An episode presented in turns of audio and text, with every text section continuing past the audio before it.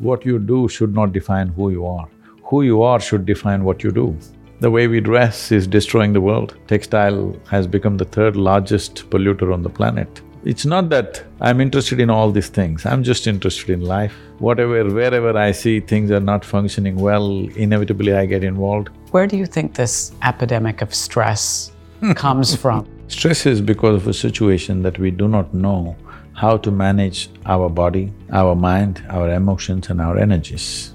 So this inability to manage yourself has come because we want to manage everything except ourselves. Hi, this is Imran Amed, founder and CEO of the Business of Fashion, and welcome to the BOF podcast. This week on Inside Fashion, I speak to a very different kind of influencer. Yes, he may have millions of followers on social media, a global reputation, and has influence around the world, but he is not your everyday fashion influencer. Sadhguru Jaggi Vasudev, often simply referred to simply as Sadhguru, is an Indian yogi, mystic, and author. He founded the Isha Foundation, a non profit organization which offers programs around the world involved in social outreach, education, and environmental initiatives. This past week at New York Fashion Week, Sadhguru enlisted the help of Sabyasachi Mukherjee, Norma Kamali, Mara Hoffman, and Mimi Prober to create designs using traditional Indian textiles, many of which are now under threat or about to go extinct. I sat down with Sadhguru in New York to learn about the Indian textile industry and to hear his thoughts on how reviving Indian textiles can help to address the fashion industry's sustainability problem. So here's Sadhguru Inside Fashion. Good morning, Sadhguru. Thank you for taking time to talk to me. You were just telling me just now your travel schedule, which is kind of hectic. So I'm, I'm glad to have a moment to sit down with you today. Um, the people listening are people all over the world who are interested in the fashion industry.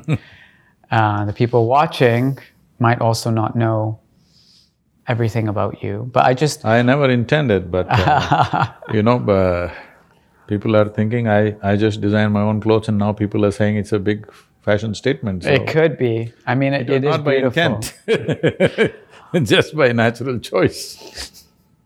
But I, I, I wanted to start the conversation by, for those people who aren't familiar with you and your work and your story, if you could just introduce us a little bit to you know who you are and how you've ended up um, becoming the person you are, and you know what what is it that drives you?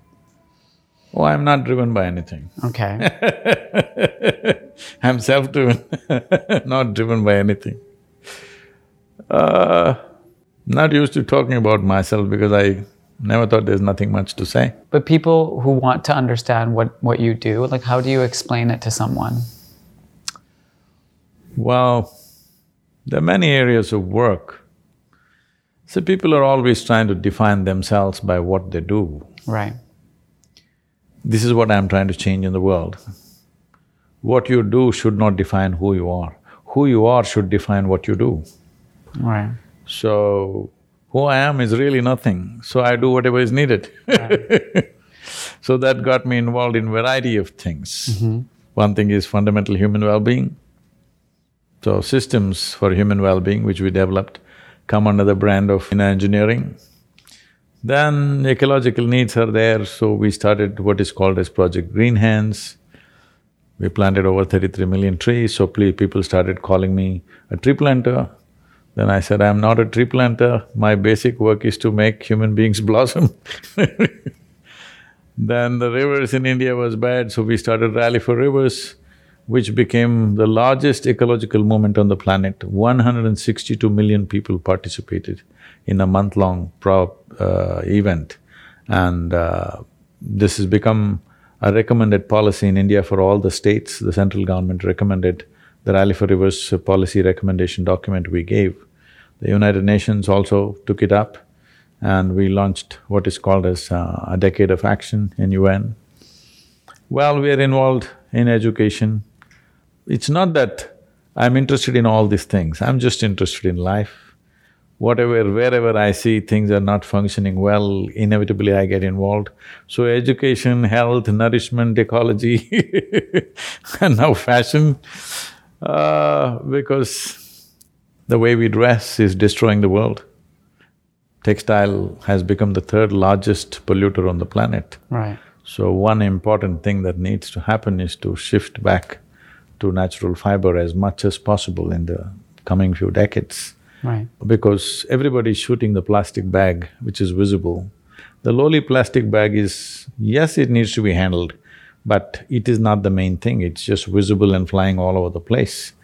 But textile or polyfiber is one of the biggest polluters when it comes to plastic pollution, it's the largest one actually. But it goes unaddressed because uh, it is all microfiber. It's in your body, it's in the food that we eat, it's in the water that we drink, it's everywhere. So shifting back to natural fiber as much as possible is an important thing and this is also… This… this will also handle variety of other aspects for nations which grow natural fiber and have the capacity and the talent to produce uh, yarn and then to weave it in many different ways, which is a skill that human beings developed for over thousands of years. You know, it took millennia to develop these skills, but we're just killing it just in one or two generations, simply because we got machine-made cloth and we got uh, synthetic fiber. So, overall well-being of the human being involves clothing also, so here I am. Right. And it's New York Fashion Week. Mm-hmm. It might not be evident from where we are right now, but what, what is what is your goal with the, the event that you're holding this week in New York with all of these designers? We have brought in about 120 distinct weaves from India. So we want to expose this material to the designers here and to the… those who consume fashion products. The important thing is to move them towards natural fiber, that is a basic element, both for health and ecological purposes. There's substantial studies which show that wearing synthetic fiber causes immense damage to the system and could be the source of various diseases that we are suffering, unexplained uh, levels of cancer, many things. Some people say it is still not very well established, but definitely it has impact. They're saying almost there is not a single American citizen who doesn't have a certain amount of plastic in their bodies.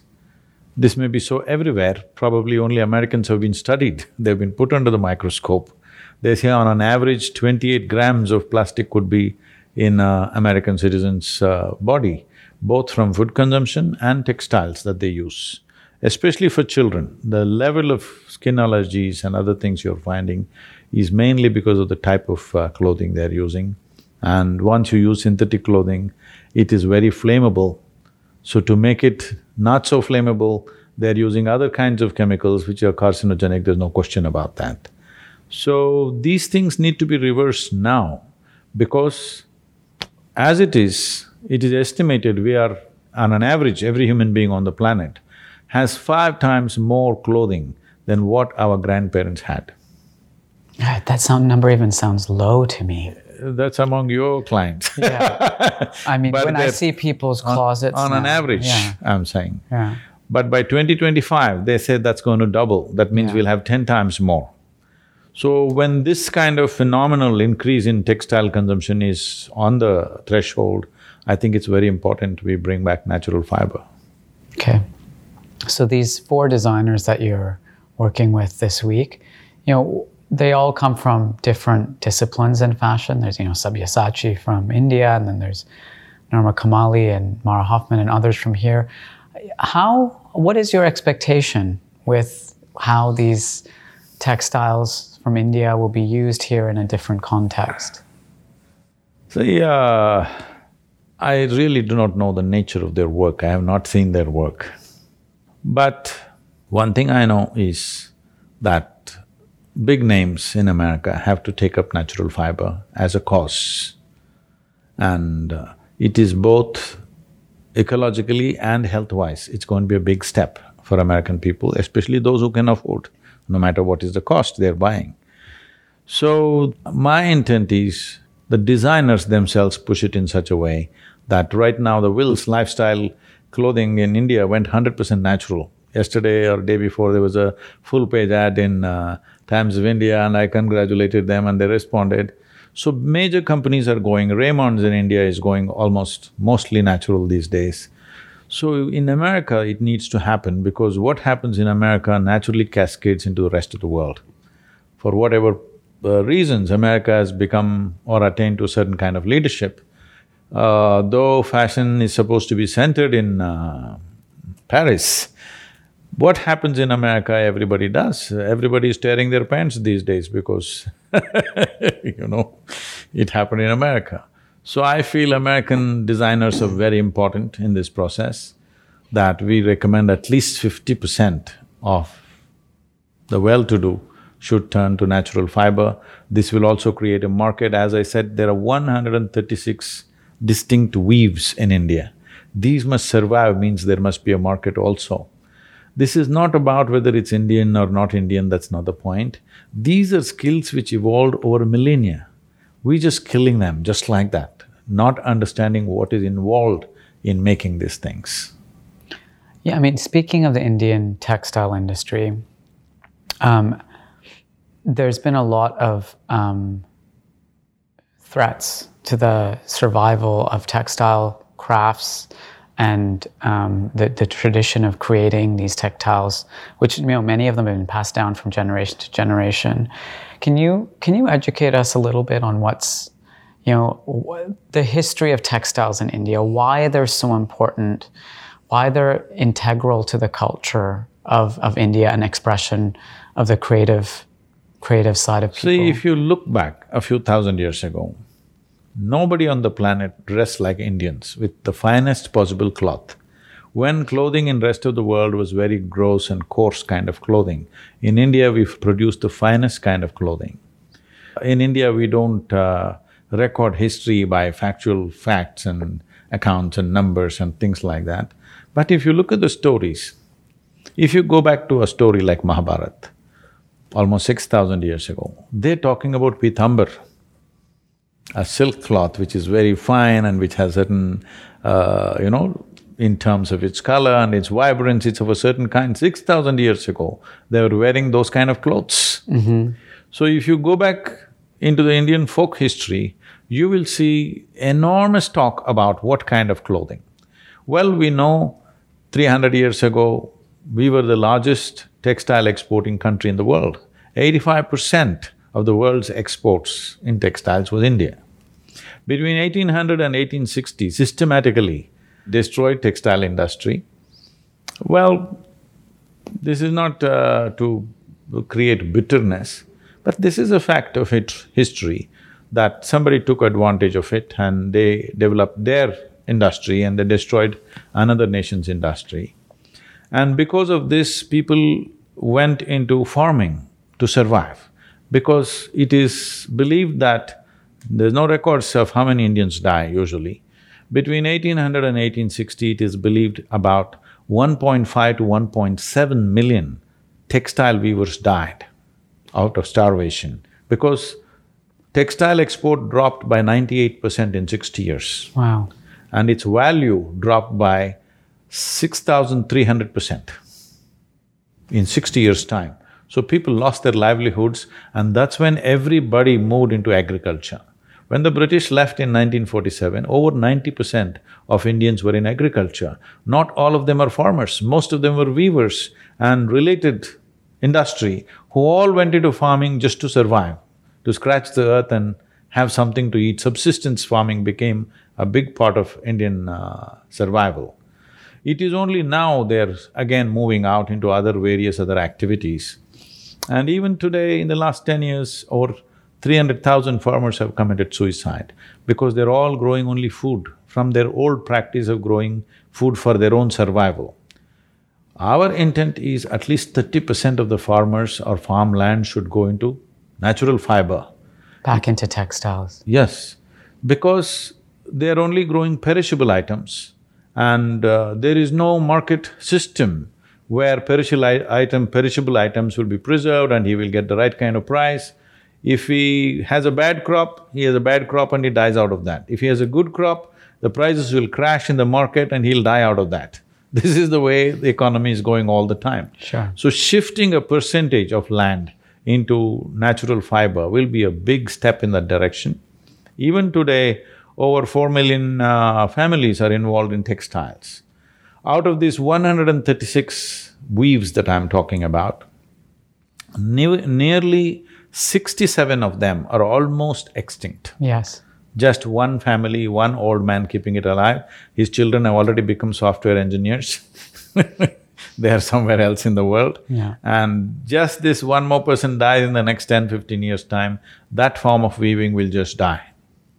How distinct it is means, there is a place, this is… because you're a fashion person, you must visit these places, they're unique. There's a place called Gulled Gudda, that means in meaning, it's a Kannada word, it means that uh, a hill that ran away. A hill that ran away. Yes. Because way back, we don't know when, what dates, a whole village lived on the hill.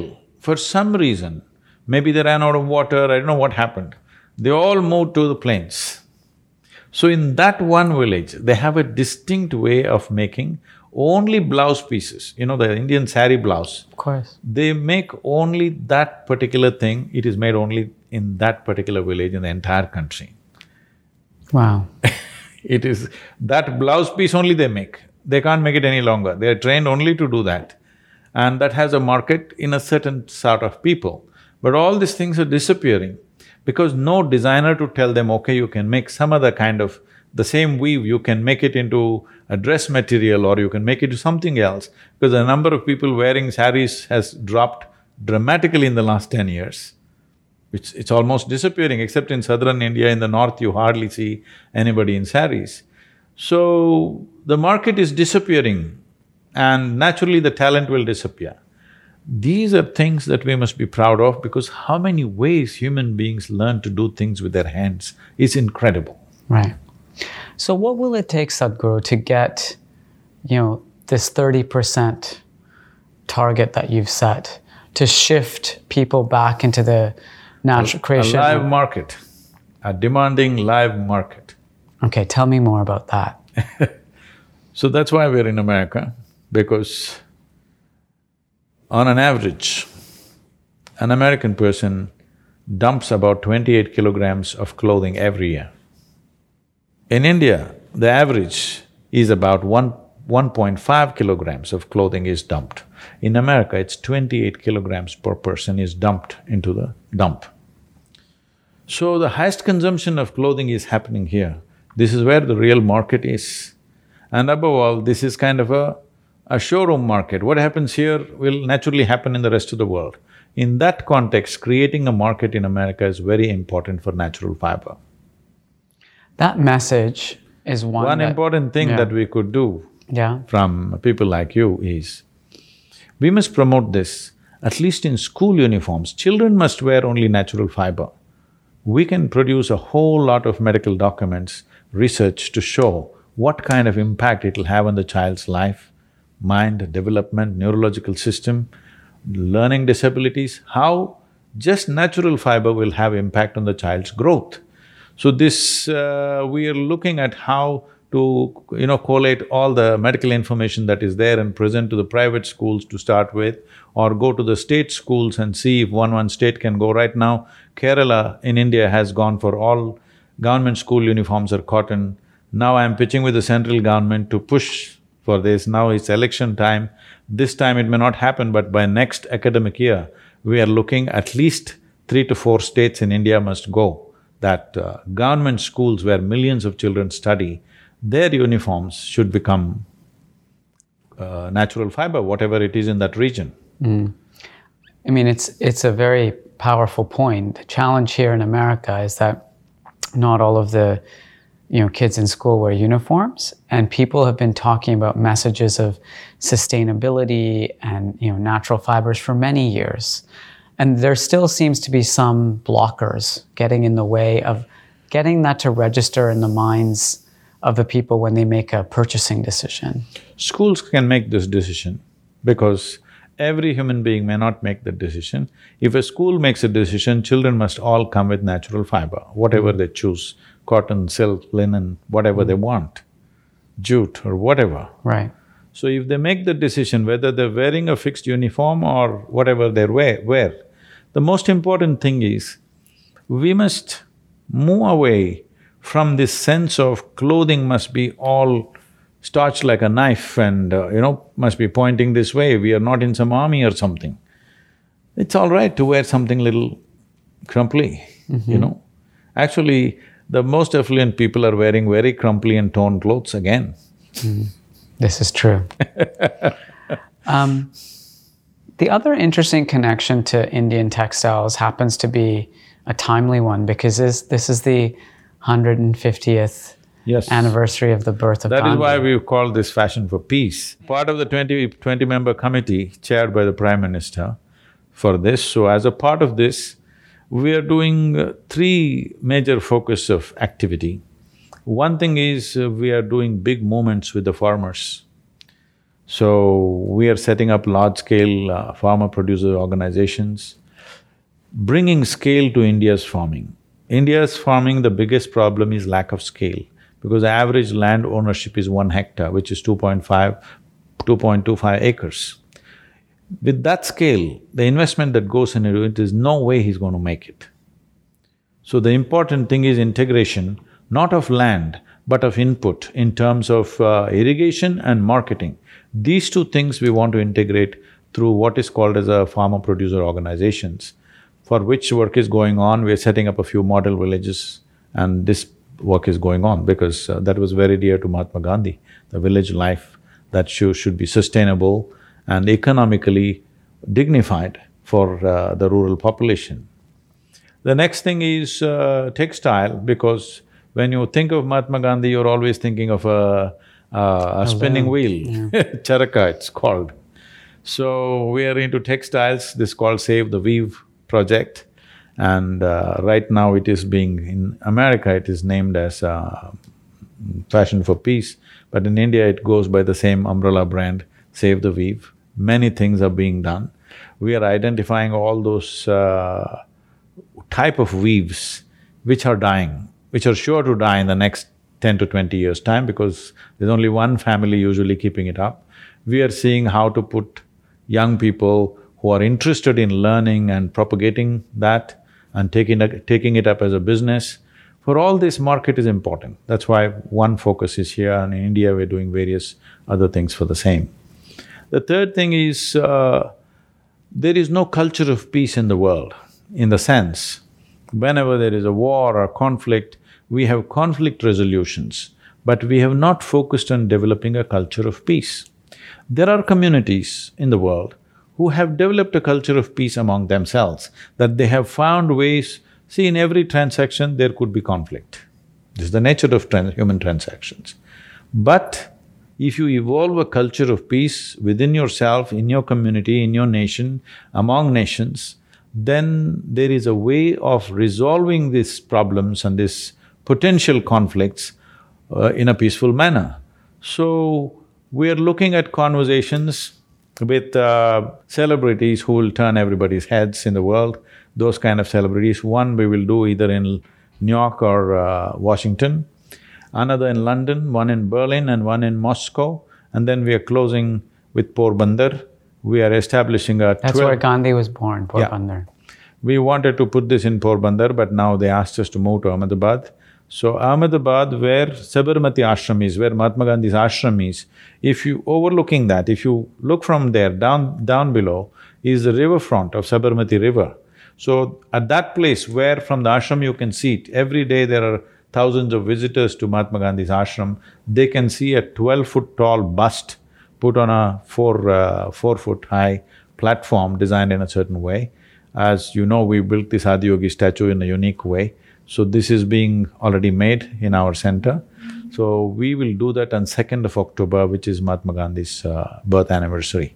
So most probably we'll have the Prime Minister to come and inaugurate that. But uh, there is an election, so He's a bit busy right now. and may, maybe he, I mean, we'll see what happens with the election. Um, I wanted to conclude the conversation. I would be remiss if I didn't ask you a bit of advice because you know there's millions of people around the world who seek your counsel on navigating life and um, the vicissitudes of life, as some people call them. You know, earlier we were I was talking to you about um, you know what once one person called or told me or, or described to me as an epidemic of stress in the world. You know, and you know in our industry, in the fashion industry, but as you pointed out, in every industry, everywhere, you know, people are stressed. You know, wh- where where do you think this epidemic of stress comes from, and how can how can people eradicate stress? So stress is uh, not because of a situation in which we exist. Stress is because of a situation that we do not know how to manage our body, our mind, our emotions and our energies. You have a very complex machine here. If you want to look at human mechanism, it is the most sophisticated machine on the planet. Though everybody is too enamored with their iPads and iPhones and whatever other phones they're using, they're calling them smartphones. You call somebody smart only when you find them smarter than you, isn't it? Isn't that the normal? I, yeah, You, you say, oh, this is a very smart guy. Why? Because you found him smarter than you. okay, So the phone has become smarter than you in some way, because at least it seems to know what it is doing. Most human beings don't know what the hell to do with themselves. because uh, they're going at a very sophisticated machine without even reading the user's manual, to put it simply. They haven't paid attention to how this one works. Simply, they want to conquer the world. They are a mess, but they want to conquer the world. See, when you yourself are an issue, how will you handle any issue, tell me? If fashion is stressful, well, politics must be horrible. Running an automobile industry must be worse. Spirituality must be terrible because all the time you're meeting these people. right. the problem is only you don't know how to manage yourself, isn't it? So this inability to manage yourself has come because we want to manage everything except ourselves. Before you touch something, you must be in a good condition, isn't it? Hmm? If you're really interested, before I touch you, I must be clean, isn't it? Yeah. People, uh, if they're handling their little infants or something, they wash their hands clean and everything and handle why? Because they understand, what I love, before I touch it, this must be clean. so before you touch the world, this must be clean. Now when you are in a stressful condition, you are saying because of a certain industry or a job or whatever. Somebody comes to me, he's uh, heading a multinational company, a global leader. He's in a terrible condition. He comes and says, Sadhguru, I can't take this anymore. The kind of pressure they're putting on me, is just killing me. I look at him and say, may you be fired. he says, Sadhguru, Sadhguru, what are you doing? I said, hey, you're suffering your job so much. If you get fired, at least you can walk the beach. Yeah. And I'm sure somebody else is ready to take this damn job. I'm sure a hundred people are waiting to take your job. A lot of people would kill to have his job, I know But you're suffering it so much. Why for you? Either you fix yourself or you get out of that place, isn't it? Tell me, what is it that is not stressful for human beings? If they're poor, they're stressed about their poverty. If they become rich, they're stressed about the taxes. They're not educated, they're stressed. Ask the children to go to school, how much stress? not married, they're stressed, get them married. Also stressed. So, if you're out of your business, if you're out of your family, if you're out of all activity, will you live joyfully and fantastic? No, if you're alone, you'll be stressed to the core, isn't it? So the problem is not with your activity, the problem is the fundamental mechanism has not even been a… something so complex, no attention has been paid. So entire process of inner engineering is just this, that you understand how this mechanism works. Once you know how it works, you know how to deal with it. Your body, your mind, if you… if… see, people are fifty, sixty years of age, they've still not figured how to handle their thought and emotion. When are they going to do it? Do they have a million-year lifespan? I don't know. By the time you're 15, 16, at least you should have figured it out. But at 60, you still don't know how to handle your thought and emotion. When will you figure it? Right. You know, you once you once said, um, "Life around you will never happen the way you want it, and it should not." What did you mean by that? Because if everything happens your way, where do I go? I'm glad it's not happening your way. Right. Little bit your way, little bit my way, little bit somebody else's way. This is how the world should happen. If it happens all your way, or even if you want it all your way, you're a tyrant. It'll never happen though, fortunately. Hmm. Even for the worst tyrants, it did not happen, isn't it? Right. Fortunately. Fortunately. well, thank you very much for taking time to chat with me. That was very illuminating. I- There was a lot to learn about, you know, the textile industry and sustainability, and also a bit of advice to help manage You ourselves. must, you must develop the market for natural fibers. This is not just about fashion. This is going to make millions of people's lives. Okay. Well, and on that note, uh, thank you very much. I'm Imran Amed, founder and CEO of the Business of Fashion. And uh, that is the latest episode of Inside Fashion. And we'll tune in next week for our next special guest.